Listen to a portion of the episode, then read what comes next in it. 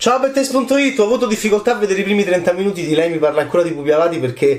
avevo questa cascata davanti agli occhi che erano le mie lacrime e, e, quindi ho dovuto rivederli e li rivedrò e li vorrò rivedere in continuazione perennemente. I primi 30 minuti di questo film sono semplicemente magnifici perché sono il presente e il passato, il, la realtà e l'allucinazione sono tutte e due queste dimensioni, tutte e due queste dimensioni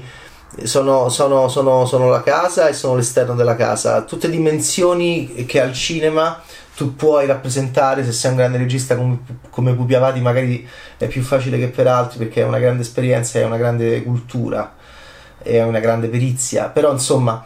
eh, questi primi 30 minuti raccontano mh, di tutti questi spazi che sono degli strazi anche ehm, però ehm, che ci possono portare a una, a, una, a, una, a una serenità che però arriverà più in là. È il momento in cui qualcuno che è stato con noi per sempre, quindi qualcuno che è noi, eh, eh, Caterina, detta Larina, lascia la casa di Giuseppe detto Nino e in quel momento, eh, perché forse non sta tanto bene, in quel momento tu vedi uno sguardo in slow mo che ti fissa uscendo in barella da casa, tu a quel punto cominci a con la testa andare di qua e di là, soprattutto se sei stato con quella persona per tutta la vita.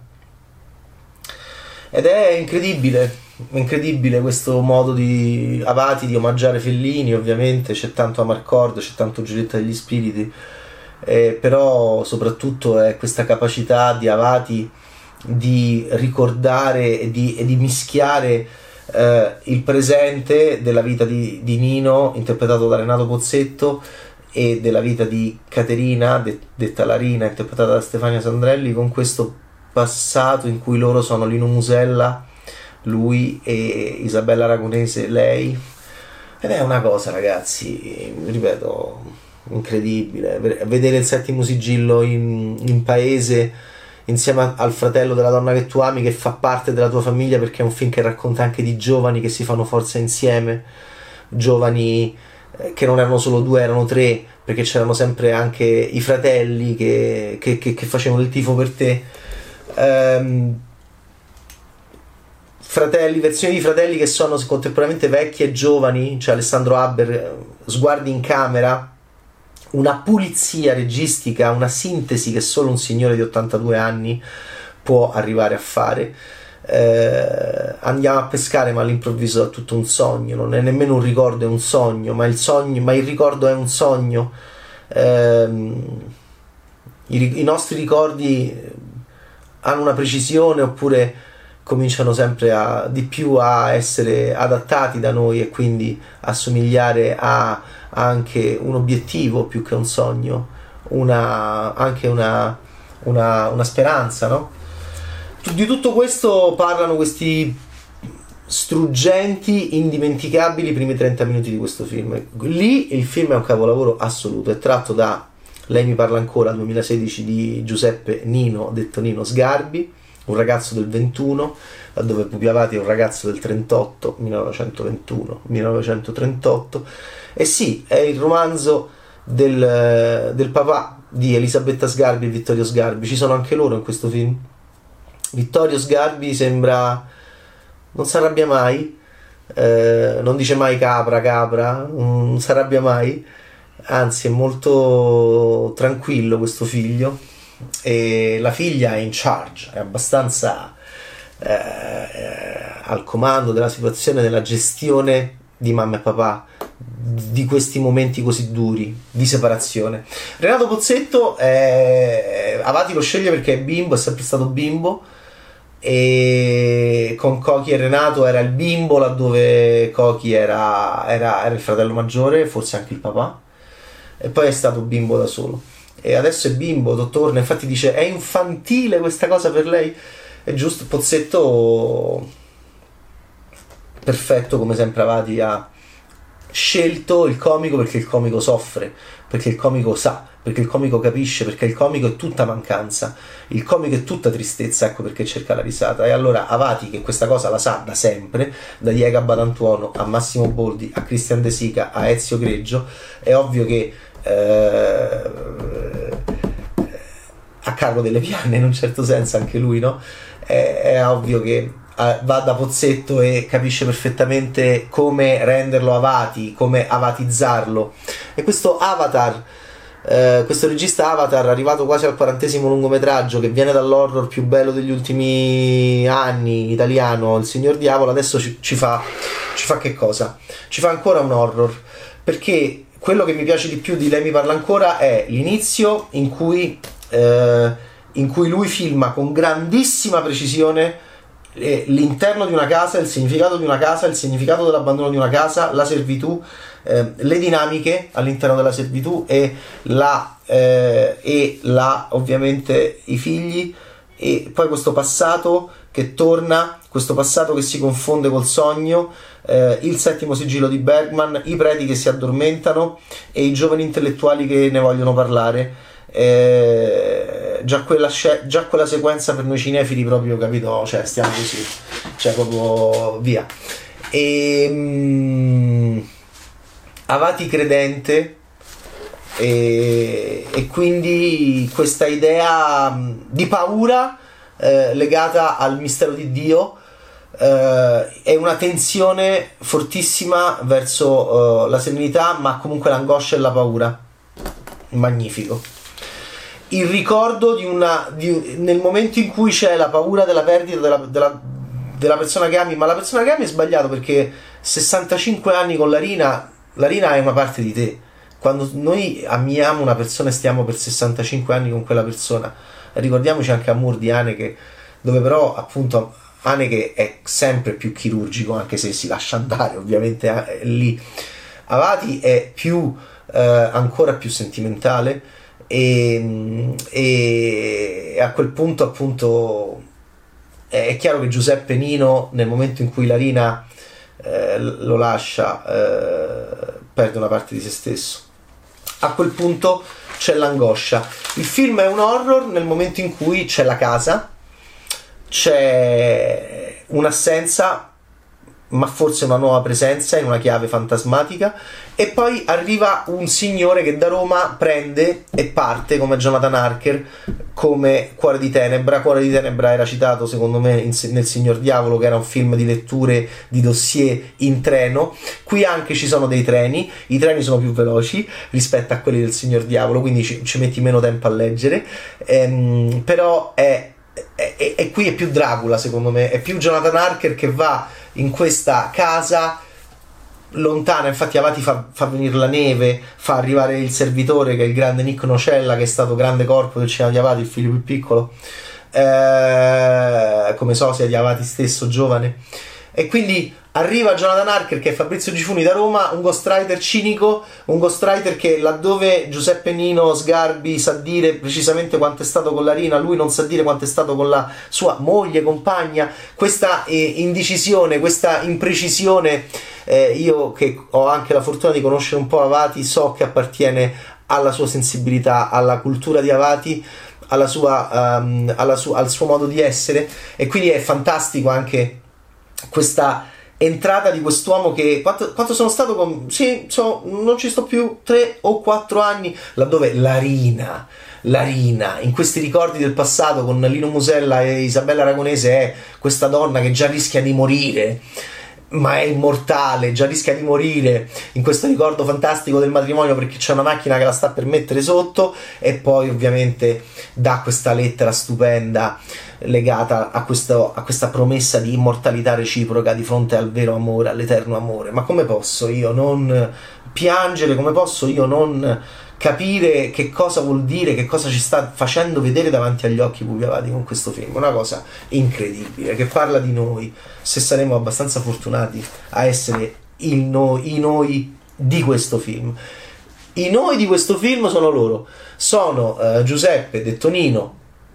Renato Pozzetto, Caterina detta Larina,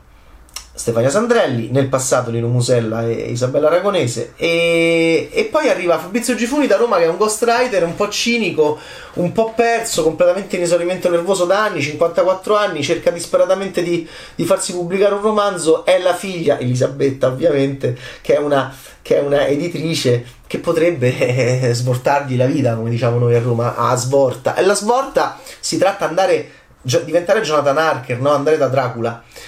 lì secondo me io desideravo che il film fosse ancora di più l'entrata dell'esterno nella vita horror stupenda della casa horror stupenda piena di capolavori di Giuseppe Nino e con Larina che forse non c'è più, lui parla di notte a lei, ma, ma che davvero, ma che davvero, Gifuni non è che parla proprio così, però comunque è romano, arriva il cinico lì il film poteva, devo dire, esplodere, eh, rimane sempre molto bello, però eh, io là mi sarei divertito ancora di più sull'horror e cercare di capire anche come un narratore può diventare un altro narratore. Perché il ghostwriter è andato lì? Perché il ghostwriter dovrebbe aiutare papà a ricordare e a scrivere un qualcosa legato alla mamma, ai ricordi di mamma, perché la memoria svanisce, perché manca, te- manca, poco tempo, perché le grandi coppie che si amano, voi lo sapete benissimo, quando vanno via, quando va via uno passa pochissimo tempo e va via anche l'altro. E, e quindi questa figlia intelligentissima, interpretata da, da Chiara Caselli, che è Elisabetta, percepisce chiaramente è lei e poi è lei è l'organizzatrice, mentre, mentre Vittorio non solo è quest'uomo che si arrabbia poco, che sembra pure gentile e simpatico, ma, ma ehm, sembra che è totalmente subordinato alla sorella. Lei organizza tante cose, lei, lei è anche quella che manda. Gifuri arriva lì e c'è la neve, c'è sta sto posto che è isolato. E, e, c'è questo signore che è Renato Pozzetto che a volte è un po' rigido ma sempre con una dolcezza e una tenerezza infinita, infinita. E, e quindi tra i due comincia a instaurarsi uno strano rapporto. E poi queste eh, diciamo nel momento in cui noi usciamo dalla testa di Nino che sono i primi 30 minuti, ripeto, da studiare fotogramma per fotogramma nelle, nelle, scuole di cinema, che sono tra le cose più belle che ha fatto Avati in tutta la sua filmografia. Stiamo parlando di uno che ha fatto 40 lungometraggi, questo è il 39esimo. Eh, una volta che noi usciamo dalla testa di Rino è meno compatto il film, perché continuano a esserci ancora questi flashback, ma noi non siamo più come l'inizio magnifico di sintesi di casa di, di Nino. C'è anche Gifuni quindi a quel punto il film diventa più un dialogo dove rimane questa, queste scene del passato dove l'aragonese e Musella sono, sono magnifici. Magnifici. Cioè, a un certo punto lei esce dal buio come Laura Dern in velluto blu di Lynch davanti a lui. C'è questa idea di questo. C'è, c'è, c'è questa idea di, questa, di questi giovani. È un film fatto da vecchi, ma parla dei giovani di, questo, di, questi giovani che si innamorano, che vanno a comprare casa, che lottano contro le rispettive famiglie, soprattutto contro una. È, è, è Nino che ha questa famiglia un po', un po' suspiriosa, che Avati descrive benissimo, di signore anche un po' streghe che aggrediscono un po' Larina che, che è un intellettuale e stenta il, la relazione stenta solo quando si sta a stienta perché se non stai a stienta non stenta niente. Ma se tu vai a stienta dove c'è la, quest, quest, dove ci sono queste, queste ragazzacce Serena Grandi e la matta capito? Le sorelle le sorelle di lui se tu vai lì poi rischi che tutto venga distrutto perché queste cose, voi se siete giovani dite, vabbè, ma chi se ne frega? No, queste cose all'epoca erano importantissime perché quando tu ti presenti lì, poi questi film di Avati sono importantissimi perché ci raccontano sono importanti che li vedano dei giovani perché quando tu ti presentavi lì arrivavano tutte le sorelle e ogni sorella ti stringeva la mano e ti doveva dire una cosa. Quindi Avati è in questo fondamentale per restituire filmando delle abitudini del nostro paese ehm, del Polesine eh, Ferrara, Ro, ehm, di quel momento difficilino, certe espressioni, la gara a, a chi meglio le poesie, eh, insomma, sapete quanto sia importante il ricordo e la memoria e quanto la cultura di domani e la memoria di domani sarà legata alle immagini, molto meno ai libri. Ecco, questo film è tratto da un libro, però noi dobbiamo, è molto importante che ci siano queste immagini e Avati eh, che è poco più giovane di Nino, le racconta benissimo. ecco, l'unica cosa è che effettivamente eh, nell'ingresso di Gifuni con l'ingresso di Gifuni il film diventa più un dialogo e io avrei voluto di più che ci fosse ancora la Rina presente nel presente, con questo mis- mischione di gotico avatiano, gotico padano, come il grande Avati de- dalla casa delle finestre che ridono, Zeder, il signor diavolo, che insomma ripeto, un horror che insomma, i, i, giovani fanno brutti horror in Italia negli ultimi dieci anni, se no dobbiamo tornare a Gabriele Albanesi nel, 2000, nel 2006 e invece lui fa il signor diavolo, capito che è un signor film. Ecco, allora eh, in quel momento poteva essere veramente un grande gotico avatiano, padano, ancora con due uomini, due generazioni diverse e il cinico romano che entra in questo mondo di uh, di, gra- di, enorme amore, di enorme amore che è anche, uh, che è anche uh, lei è ancora qui con noi e quindi è un fantasma. Questo poteva essere, devo dire, sfruttato molto di più. Però per il resto è un gran film, è un bellissimo film che racconta appunto eh, ispirato e tratto da, da, da, dal romanzo di questo signore che comincia a scrivere molto vecchio, il papà di Elisabetta e Vittorio Sgarbi, che comincia a scrivere molto vecchio